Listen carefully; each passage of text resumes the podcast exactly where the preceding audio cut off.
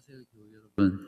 네, 줌으로 참석하고 계신 교우분들께도 진심으로 인사드립니다. 어, 오늘 많이 참석하셨네요. 보통 제가 설교하면 주일 참석 인원이 줄더라고요. 그래서 그게 아니라는 걸 오늘 깨닫게 해주셔서 감사합니다. 네, 어, 네, 오늘도 제가 그 성경책의 첫 부분, 제일 처음 부분을 설교를 하게 됐는데요. 그냥 본문으로 바로 들어가면 그 책 전체에 대한 내용이 잘 들어오지 않은 상태에서 보기 때문에 잠깐 설교하기 전에 고린도전서 개론에 대해서 배경에 대해서 여러분들과 나누고요. 그다음 기도하고 일장 설교를 하도록 하겠습니다. 제가 시간을 좀 줄이고 또 여러분에게 도움이 되, 기 위해서 주보 안에다가 어, 개론에 대한 내용들을 적어 드렸거든요. 어, 지도도 있고요. 보시면서 잠깐 들으시면 좋겠습니다. 어, 우선 고린도라는 도시는 주전 146년에 로마군에 의해서 완전히 파괴되었다가 율리어스 황, 시저 황제에 의해서 주전 약 45년경에 다시 재건된 그런 어, 도시입니다. 어, 좀 이따 지도를 보시면 아시겠지만 해상교통이 굉장히 편한 곳이었죠. 그러다 보니까 바울 시대의 경우에는 상업적으로 굉장히 번창했습니다. 그러니까 지금으로 치면 홍콩 같은 그런 도시죠. 국제 상업 도시였습니다. 지도를 잠깐 보여주시겠어요? 줌으로 참석하신 분들 위해서 네. 지도 잘 보이시는지 모르겠는데 잘 안 보이시면 어, 프린트물 보시고요. 어, 고린도라는 곳이 양쪽으로 이렇게 바다를 끼고 있잖아요. 그래서 국제적인 도시가 될 수 있고 또 상업적으로 매우 번창할 수 있는 부유한 도시였습니다. 그에 반해서 그런 신흥 도시에다가 부유하다 보니까 성적으로 굉장히 문란한 곳이 고린도였습니다. 600m 정도 되는 산 위에 신전들이 있었는데 그 신전에는 약 1000명 정도의 창기족, 그러니까 공창, 나라의 녹을 받고 어, 신전에 제사를 드리러 오는 사람들과 성관계를 하는 그렇게 하면 어, 신의 축복을 받는다고 해서 그런 제사를 드렸거든요.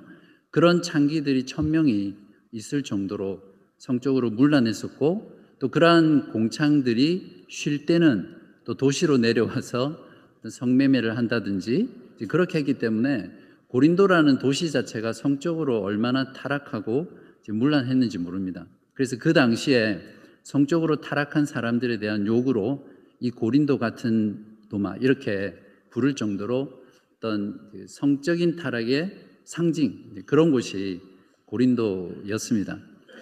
고린도 교회 설립 배경을 간단하게 알아보면 바울이 2차 전도 여행 때 아테네에서 고린도로 넘어가잖아요.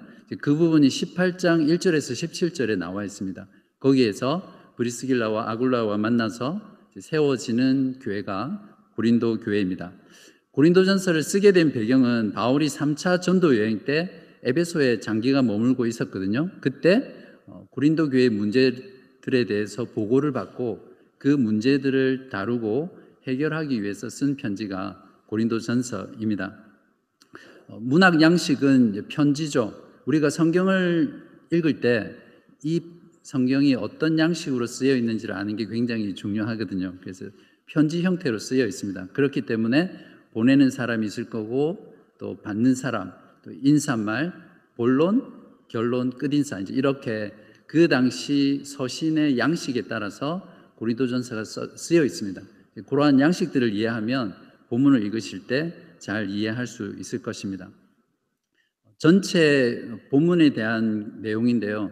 금방 말씀드렸듯이 1절부터 9절에는 들어가는 내용입니다. 오늘 제가 중점적으로 다룰 내용인데요. 보내는 사람이 1절, 받는 사람이 2절, 그리고 3절에서 첫 인사를 하고요. 4절부터 9절까지는 감사의 내용이 나오는데 보통 사도 바울은 이 감사의 내용에서 앞으로 편지에서 다룰 내용들을 암시해 줍니다. 예를 들면 오늘 본문에서 모든 언병과 지식에 풍부하다라는 부분이 나중에 고린도교의 문제가 나오잖아요. 그리고 영적인 은사의 문제를 다루기 위해서 모든 은사를 주셨다. 이런 내용들을 감사의 부분에서 다룹니다. 그리고 1장 10절부터 쭉 나가면서 고린도 교회에 있는 문제들 여러 가지 문제들이 있거든요. 지도자에 따라서 파당을 나누는 문제, 음란한 문제, 우상 숭배의 문제, 결혼의 문제, 성적인 문제, 재정의 문제, 또 부활에 대한 문제 이런 문제들이 쭉 그 다음부터 순서대로 나오고 끝인사를 통해서 결말을 맺는 게 고린도전서 전체의 구조입니다. 고린도전서 이제 잘 들어오셨죠? 네. 네. 이런 내용들을 알고 우리가 고린도전서 1장에 들어가면 좀 더 이해하기 좋을 겁니다. 어, 자, 그러면 제가 기도하고 오늘 설교를 시작하도록 하겠습니다. 기도하시겠습니다. 말씀하시는 하나님 아버지 감사합니다. 하나님께서 우리를 어떻게 부르셨는지를 통해 우리가 누구인지를 이 시간 알기 원합니다. 하나님의 아들 예수 그리스도 안에서 참된 교회가 무엇인지를 듣고 배우고 감사하며 감격하는 시간 되게 하여 주옵소서. 주님의 성령께서 우리의 지성과 마음문을 활짝 열어 주셔서 진리의 빛 가운데 나아가는 저희 모두 되게 하여 주시기를 우리 주 예수 그리스도의 이름으로 간절히 기도합니다. 아멘. 세상에는 참 많은 모임, 단체, 그리고 조직이 있습니다. 이러한 단체와 모임 중에서 가장 많이 싸우는 데가 어딘지 아세요? 교회입니다. 세상의 온갖 종류의 문제들로 몸살을 앓고 있는 것이 사실은 교회이죠. 멀리 한국 교회를 살펴볼 필요도 없이 지금 우리가 거주하는 시드니에 있는 한인 교회들을 잠깐 돌아보겠습니다. 여러분 혹시 이런 말씀 들어보셨어요? 교회에서 장로나 집사나 또 권사 직분자 선출할 때마다 교회가 하나씩 생긴다. 제가 시드니에 처음 왔을 때 어, 자주 들었던 말이었거든요. 제가 20년 전에 왔었는데, 어, 근데 그 이후에 실제로 제가 그러한 일들을 여러 번 보기도 했습니다. 또 담임 목사와 장로 또는 담임 목사와 교인들 또 장로들과 교인들 이런 관계 속에서 서로 어, 싸우고 교회는 그러한 문제 때문에 몸살을 앓죠. 그러다가 결국 담임 목사가 나가든지 장로가 또 집사가 어떤 사람들을 몰고 나가든지 그렇게 하면 그런 어려움들이 해결이 되죠. 그러나 그런 과정에서 또 교회가 하나 생기고 아마 여기 앉아 계신 분들 중에도 교인들이 하도 싸우니까 그게 보기 싫어서 또 오신 분도 있을 거라고 생각을 합니다. 그 외에도 재정적인 문제, 성적인 문제, 교인들끼리 법정에 소송하는 문제, 영적인 은사의 문제, 정치적인 견해로 서로 갈라지는 문제, 교회를 건축하는 문제, 이런 모든 문제가 지금 우리들이 살고 있는 시드니에 있는 한인 교회 안에서 실제로 일어나고 있고 또 그러한 일들로 몸살을 앓고 있는 것이 교회의 현실입니다. 우리가 살펴볼 고린도 교회 안에 있었던 그런 모든 문제들의 마치 복사판처럼 그런 모습들이 오늘날 현대 교회 안에 또 이곳 시드니 한인 교회 안에 너무나 어, 팽배하게 있는 것을 보게 되죠. 여러분은 오늘날 교회가 왜 이런 모습이 되어가고 있다고 생각하세요? 여러 가지 이유를 될 수 있겠지만 저는 진정으로 교회가 무엇인지를 알지 못하기 때문이라고 생각합니다. 교회라는 그 단어 자체가 헬라어로 여러분들 많이 들어서 아시겠지만 에클레시아라는 단어예요. 그러니까 에크라는 것은 몸으로부터 클레시아라는 것은 부르다라는 뜻이거든요. 그러니까 교회라는 이 단어 자체에 세상으로부터 부름받은 자들의 모임이라는 그런 뜻이 있는 거죠.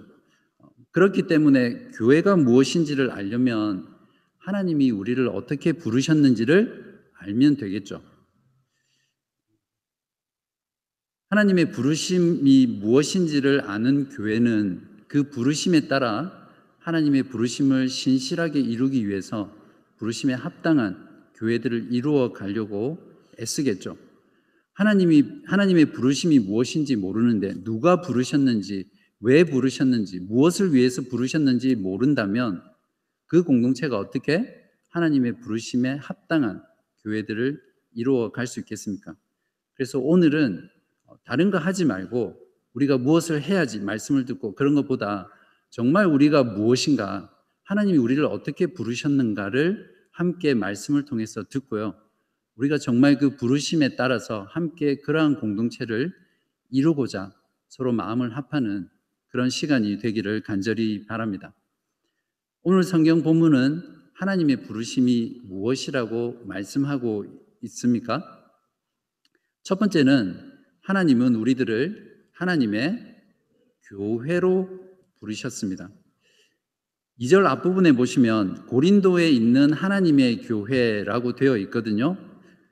보통 그냥 고린도 교회라고 하면 되는데 왜 고린도에 있는 하나님의 교회 이렇게 부르고 있을까요? 두 가지로 말할 수 있을 건데요. 먼저는 당시 사람들에게 교회라는 말, 즉 에클레시아라고 말을 하면 교회라고 생각하지 않았어요. 고린도 도시에는 부유한 계층의 사람들이 자기들만의 사교 모임을 많이 만들었었고요. 또 철학과 어떤 사상들이 비슷한 사람들끼리 모여서 또 모임을 가졌어요. 그러니까 이게 다 에클레시아였어요. 또한 사업의 문제로 조직을 형성해서 모이는 것들 이런 것들이 다 에클레시아였기 때문에 에클레시아 이러면 교회 이렇게 생각하지 않았습니다. 그 당시 사람들은.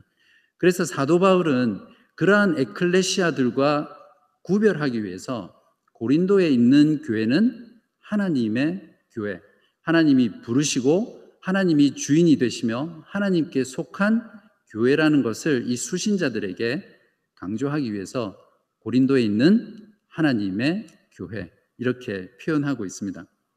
또 하나는 고린도에 있는 지역 교회가 보편적인 교회이기 때문입니다.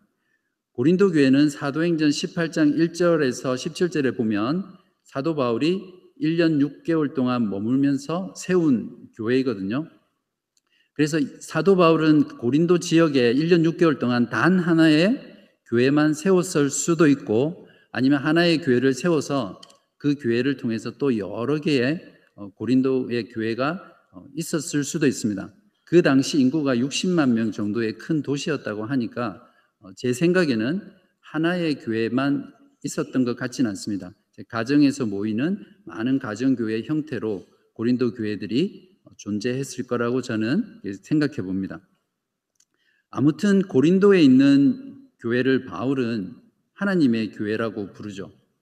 영어 성경과 원어 성경에 보시면 The Church of God 이렇게 해서 그 하나님의 교회라고 정관사가 붙어 있거든요. 이것은 고린도 교회에 있는 고린도에 있는 교회만이 하나님의 교회라는 말은 아닙니다. 고린도에 있는 교회들도 이 하나님의 교회에 속해 있다라는 그런 말이죠. 여기서 하나님의 교회를 우리가 신학적이라고 말하면 좀 어려워 하는데 신학적이라는 것은 말 그대로 하나님에 관한 가르침이라고 이해하시면 됩니다.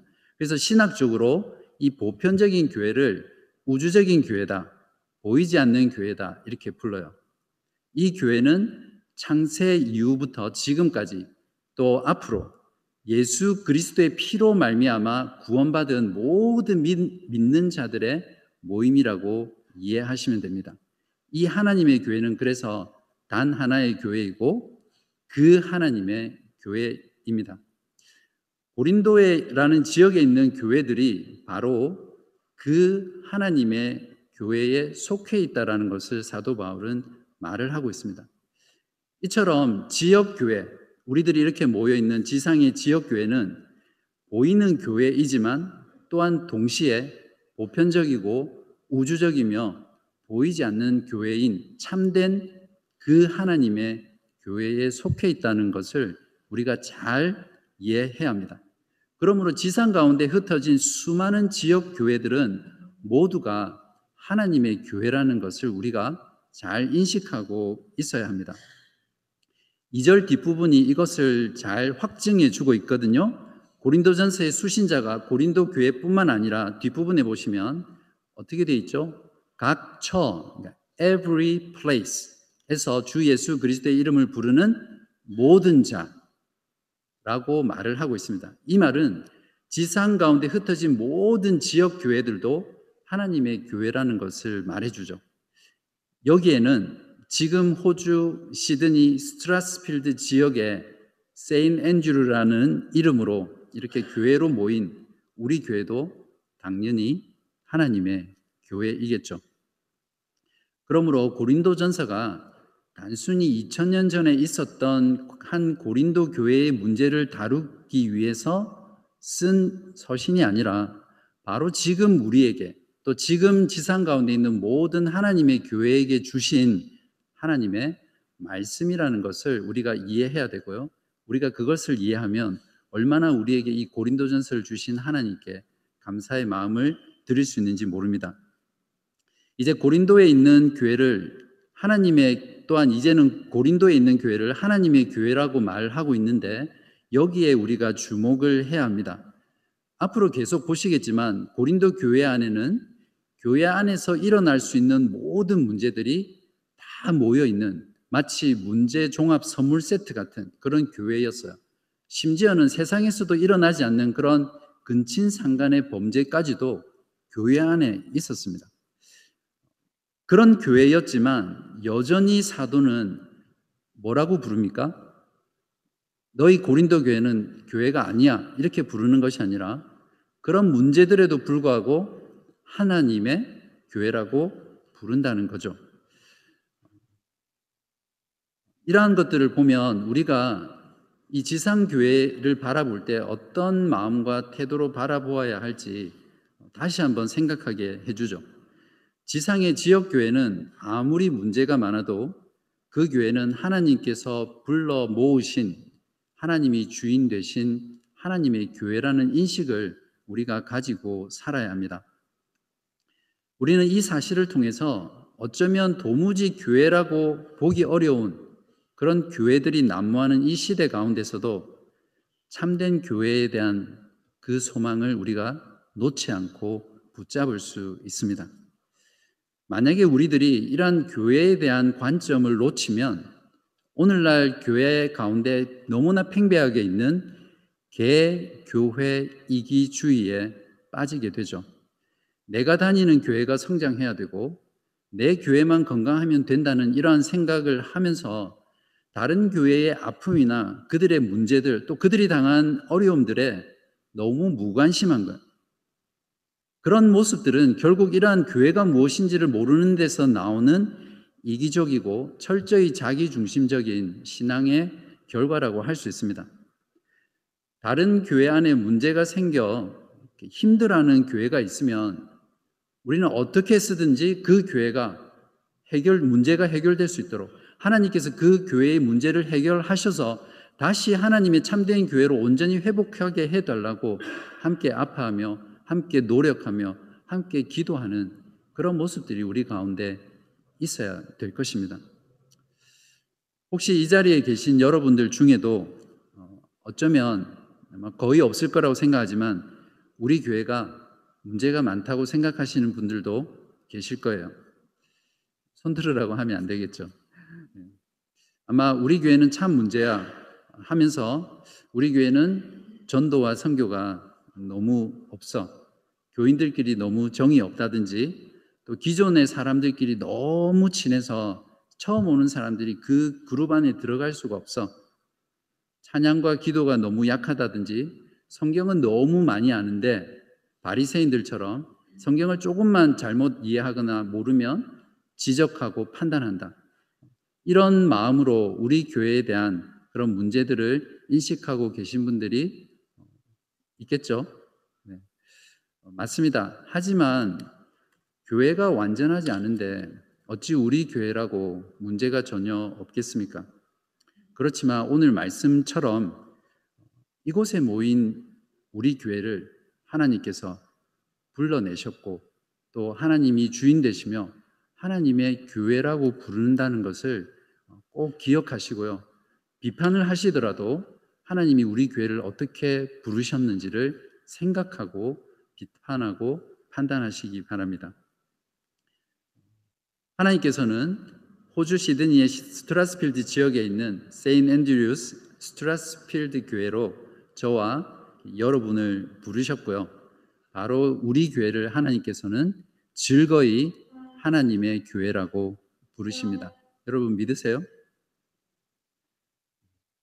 이와 같이 하나님께서 우리를 하나님의 교회로 부르셨다라는 부르심을 진정으로 가슴 깊이 알게 되면 우리가 이 교회로 부름받았다라는 것이 얼마나 가슴 벅차고 또 영광스러운 일인지 모릅니다. 여러분 정말 신앙생활 하는 가운데 내가 교회로 부름받았다는 것이 그렇게 가슴 벅차고 영광스럽다고 생각해 보신 적 있으세요? 없으셨다면 오늘 이 말씀을 통해서 우리가 그렇게 하나님 앞에 존귀한 하나님의 교회라는 인식과 확신을 가지시기 바랍니다. 두 번째 하나님의 부르심은 하나님께서는 우리들을 성도로 부르셨다는 겁니다. 성도란 말 그대로 거룩한 무리들이죠. 2절을 다시 보겠습니다.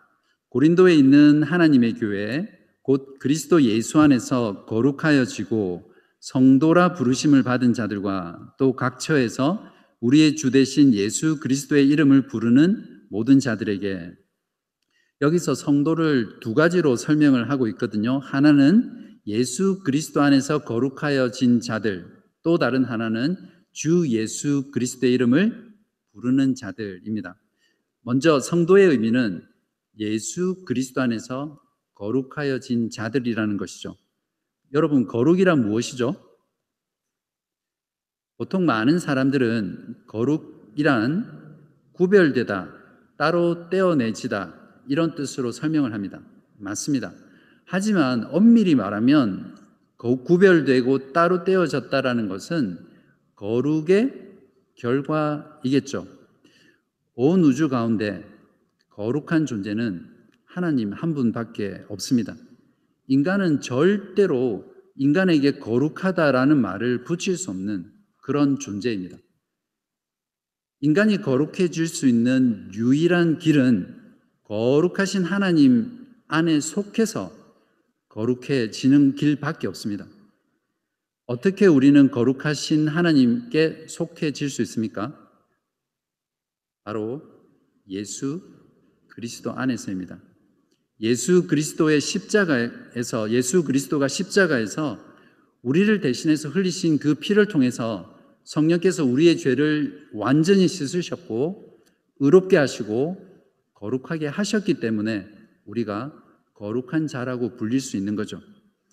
거룩하신 성부와 성령 하나님과 하나로 계시는 예수 그리스도 안에서 우리는 하나님 안에 있게 되었고요. 그래서 우리가 거룩한 존재가 되는 것입니다.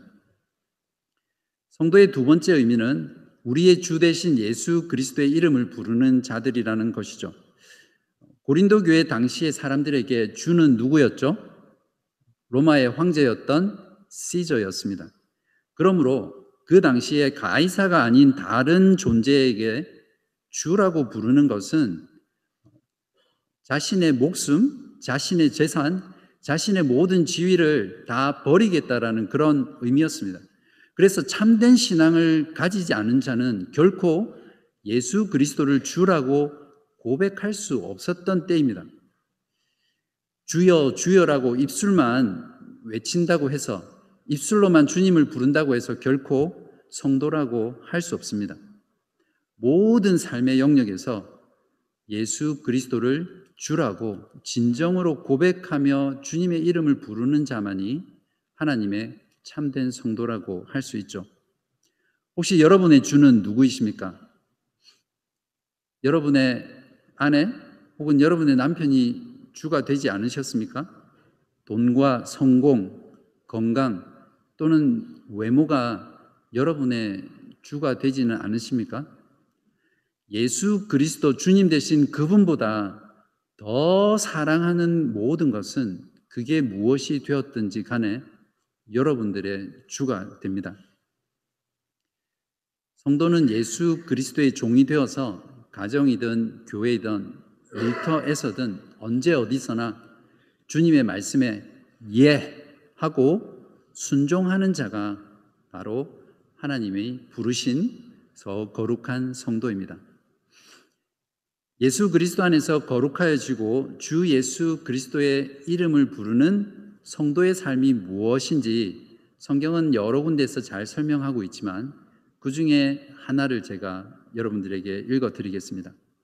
로마서 12장 1절에서 2절인데요.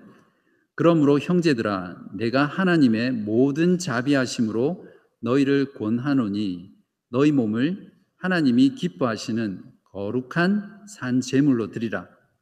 산 제물이라는 것이 하나님께 바쳐지기 위해 구별되고 따로 떼어내어진 그런 뜻이잖아요. 그러니까 우리 몸이 우리의 모든 존재가 그렇게 하나님 앞에 거룩한 존재라는 것을 말합니다. 이는 너희가 드릴 영적 예배니라. 너희는 이 세대를 본받지 말고 오직 마음을 새롭게 함으로 변화를 받아 하나님의 선하시고 기뻐하시고 온전하신 뜻이 무엇인지 분별하도록 하라.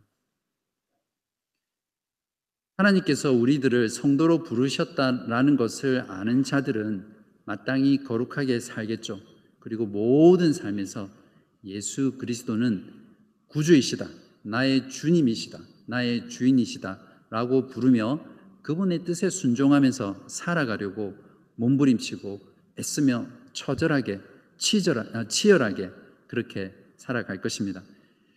하나님의 부르심의 세 번째는 하나님께서 우리들을 하나님의 아들과의 연합으로 부르셨다는 것입니다. 구절을 보시기 바랍니다. 너희를 불러 그의 아들 예수 그리스도 우리 주와 더불어 교제하게 하시는 하나님은 미쁘시도다. 한글 번역이 조금 원래 의미를 조금 이해하기에 좀 애매하게 되어 있는데요. 영어 성경 ESV가 원어의 문장을 그대로 잘 번역했습니다. 그래서 제가 그 영어 문장을 다시 한국말로 번역해 봤습니다. 하나님은 신실하신 분입니다. 미쁘시다라는 말은 잘 안 쓰죠, 요즘. 신실하시다는 말입니다. 하나님은 신실하신 분입니다. 이 신실하신 하나님은 여러분을 예수 그리스도 우리 주 순서가 중요합니다. 하나님의 아들의 교제 안으로 부르신 분입니다. 이렇게 번역할 수 있을 겁니다. 하나님의 아들 예수 그리스도의 교제가 아니라 예수 그리스도 우리 주 하나님의 아들의 교제 안으로 우리를 부르셨다는 것입니다. 여기서 그의 아들의 교제란 무엇일까요? 보통 우리가 교제라고 하면 친교를 의미하죠. 그러나 여기서 쓰인 교제라는 말은 어떤 행위라는 것, 행위를 가리키는 것보다 상태를 의미하는 말입니다. 예수 그리스도는 하나님의 아들이시죠. 하나님께서 우리를 예수 그리스도와 연합하게 하셔서 예수 그리스도가 가지신 그 하나님의 아들 되심을 우리도 함께 공유하고 누린다라는 것이 바로 그의 아들의 교제 가운데로 우리를 부르셨다라는 의미입니다. 하나님의 아들이 가지고 있는 지위, 상속권, 복, 영광을 우리도 예수 그리스도 안에서 하나님의 아들 되신 그리스도 안에서 함께 누리고 함께 공유한다라는 그런 존재적인 부름을 말하는 것입니다. 하나님의 아들이므로 당연히 하나님 아버지와 아들과 그 아버지와 아들과의 관계 속에 들어가서 우리도 교제할 수 있겠죠. 하나님 아버지와 교제할 수 있는 유일한 길은 오직 예수 그리스도 하나님의 아들을 통해서입니다. 다른 길은 결코 없습니다. 요한일서 1장 3절이 이러한 그의 아들의 교제에 대해서 잘 설명해 주고 있는데요. 한번 다 같이 찾아서 읽어 보겠습니다. 요한일서 1장 3절입니다.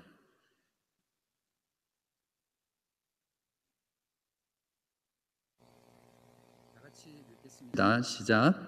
우리가 보고 들은 바를 너희에게도 전함은 너희로 우리와 사귐이 있게 하려 함이니 우리의 사귐은 아버지와 그의 아들 예수 그리스도와 더불어 누림이라. 여기서 사귐이라고 되어 있는 부분이 코이노니아요.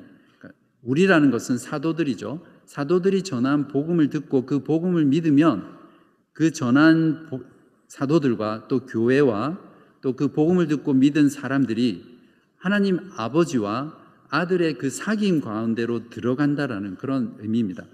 하나님의 아들과 연합된 상태에서 누리는 교제와 사귐이 어떤 것인지를 잘 설명해 주는 말입니다.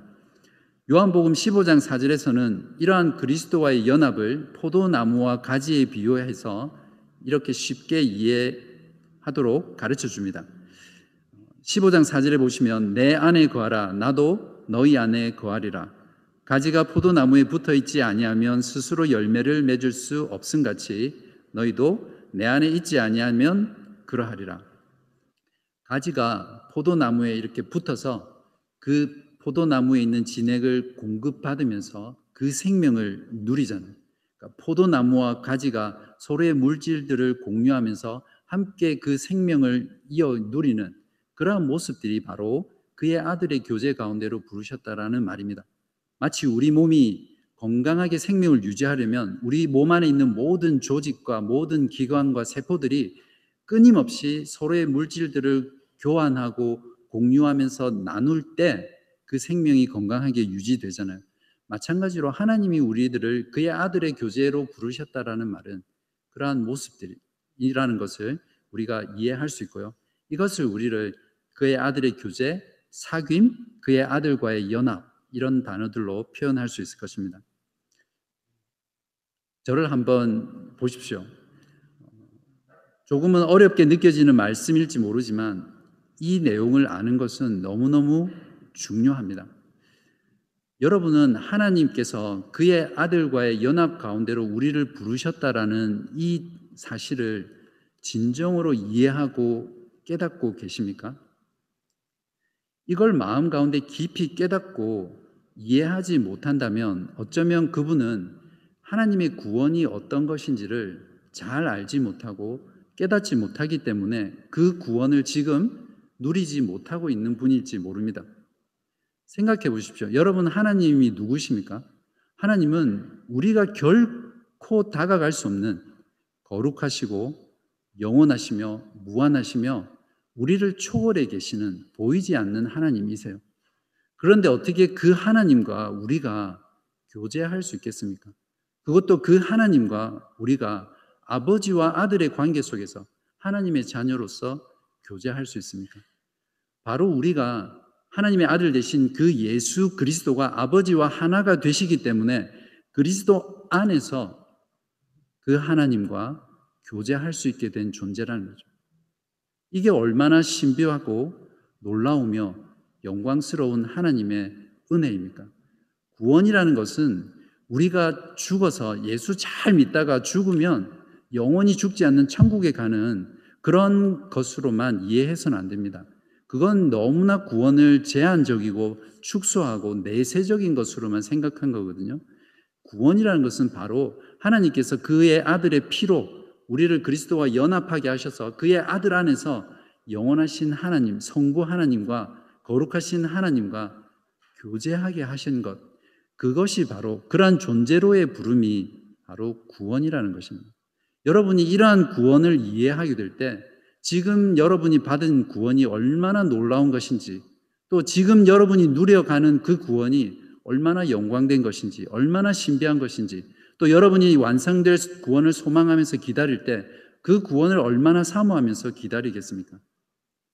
오늘 말씀을 통해서 하나님께서 우리들을 그의 아들의 교제 안으로 부르셨다라는 연합으로 부르셨다라는 이 말씀을 깊이 마음 가운데 새기시고 이해하고 돌아가시기를 바랍니다. 그래서 사도 바울은 이렇게 우리를 부르신 하나님을 미쁘시다, 신실하시다라고 구절에 표현하고 있습니다. 사도 바울은 신실하신 하나님이 고린도 교회에 은혜를 베푸셨다라는 것으로 하나님의 신실하심을 나타내고요. 바로 그 하나님의 은혜에 감사하는 내용이 4절부터 8절의 내용입니다. 제가 읽겠습니다. 그리스도 예수 안에서 너희에게 주신 하나님의 은혜로 말미암아 내가 너희를 위하여 항상 하나님께 감사하노니 여기서부터 이제 감사 내용이 시작됩니다. 이는 너희가 그 안에서 모든 일, 곧 모든 언병과 모든 지식의 풍족함으로 그리스도의 증거가 너희 중에 견고하게 되어 이건 시제를 보면 이미 베푸신 하나님의 은혜입니다. 너희가 모든 은사에 부족함이 없이 우리 주 예수 그리스도의 나타나심을 기다림이라. 이건 현재 베푸시는 은혜입니다. 그러니까 지금 은사를 부족함이 없이 부어주시는 내용이죠. 그 다음에 주께서 너희를 우리 주 예수 그리스도의 날에 책망할 것이 없는 자로 끝까지 경고하게 하시리라. 이 부분은 주님 오시는 그날까지 미래에 베풀어 주실 하나님의 은혜를 말하고 있습니다. 신실하신 하나님께서 예수 그리스도 안에서 고린도 교회에 베푸신 은혜의 내용은 그 흠 많고 문제 많은 그 고린도 교회를 예수 그리스도가 다시 오시는 주님의 날에 최종 심판과 구원의 날에 그들조차도 하나님 앞에서 책망할 것이 없는 교회로 세우신다라는 그렇게 세우기 위해서 하나님께서는 그 교회 가운데 필요한 모든 언병과 지식과 모든 영적인 은사를 성령의 은사를 주시겠다라고 약속하는 내용이죠. 이 하나님의 은혜는 비단 고린도 교회에게만 해당되는 은혜가 아닙니다. 우리 교회에도 하나님께서 우리 교회의 연약한 부분, 우리 교회에 필요한 부분들을 다 아시고 우리에게 필요한 모든 것들을 넘치도록 풍성하게 채우셔서 주님 오시는 그날 우리 모두를 흠 없는 자로 책망할 것 없는 자로 그래서 영원한 하나님의 아들의 교제 가운데로 들어가도록 우리를 지키시고 보존하시며 우리에게 은혜를 베푸실 것이라는 것을 여러분 꼭 믿으시기 바랍니다.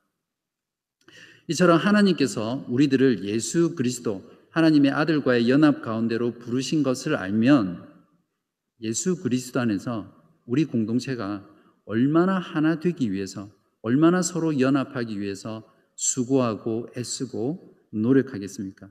그런 삶을 통해서 하나님의 이 부르심에 응답하는 여러분 되시기를 바랍니다. 오늘 본문 중에서 1절부터 9절까지는 서론입니다. 어, 서론인데 고린도 전서 전체의 주제와 마찬가지입니다. 마치 시편 1편과 2편이 시편 전체의 서론이면서 주제이듯이 이 부분이 고린도 전서 전체의 서론이면서 주제의 역할을 감당하고 있습니다. 여기서 서론에서 다루고 있는 이 하나님의 부르심, 고린도 교회의 정체성에 대한 이 근본적인 내용들이 뒤에 나올 모든 고린도 교회의 문제를 해결하고 다루는 데 있어서 기초를 제공하고요. 답을 제공해 주고 있습니다. 이제 서론 부분에 이어지는 본문 10절에서 17절에는 고린도 교회 안에 있는 지도자에 따라 설교자에 따라 교사에 따라 파당을 지어서 서로 분쟁하고 다투는 그런 교회의 문제들을 다루고 있거든요.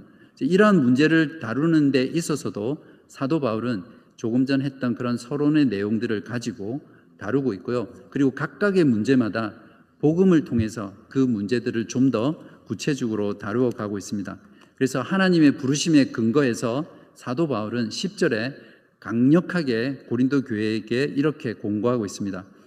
형제들아 내가 우리 주 예수 그리스도의 이름으로 너희를 권하노니 모두가 같은 말을 하고 너희 가운데 분쟁이 없이 같은 마음과 같은 뜻으로 온전히 합하라. 바로 이 공고는 성도로 부르심을 받고 하나님의 아들 그리스도 예수 그리스도의 연합으로 부름받은 교회가 힘써서 이루어내야 될 부르심을 받은 공동체의 참된 모습이죠.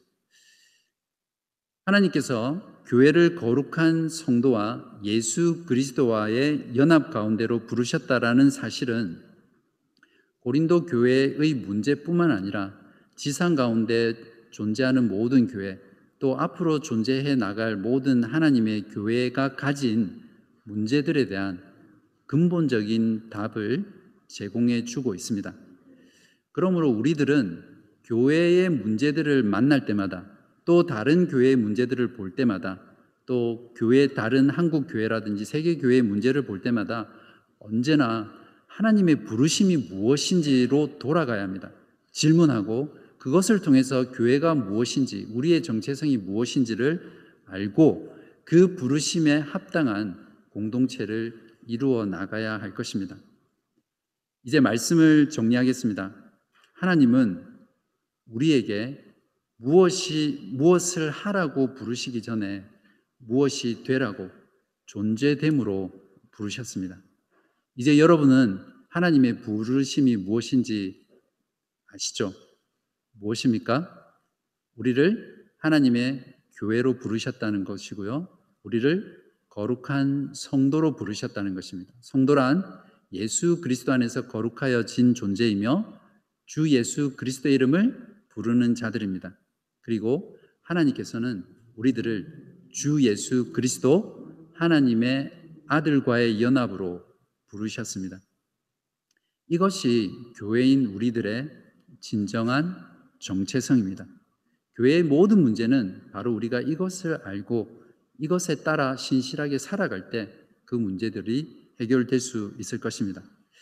교회인 저와 여러분은 이처럼 존귀하고 아름답고 영광스러운 존재로 부르심을 받은 그런 교회라는 것을 알고 이제부터 이 부르심에 걸맞는 이 존재에 합당한 거룩한 성도의 삶, 하나님의 아들 예수 그리스도와의 연합 가운데 성부, 성자, 성령 삼위 하나님과의 교제를 풍성하게 누리며 부르심에 합당한 공동체를 이루어가는 그런 저와 여러분이 되시기를 진심으로 바랍니다. 기도하시겠습니다.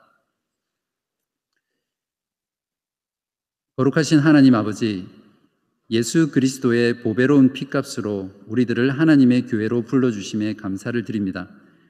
예수 그리스도 안에서 거룩하여진 성도로 주 예수 그리스도의 이름을 부르는 거룩한 자들로 불러주심에 감사합니다. 우리들을 하나님의 아들과의 연합 가운데로 부르셔서 그리스도 안에서 하나님 아버지와 교제하게 하신 그 놀랍고 신비한 부르심의 비밀들을 우리 모두 알게 하여 주옵소서. 그리하여 주님 다시 오시는 그날까지 주를 기다리며 하나님의 영광스러운 부르심에 합당한 교회 공동체를 이루어가는 저희 모두 되게 하여 주시기를 예수 그리스도의 이름으로 간절히 기도합니다.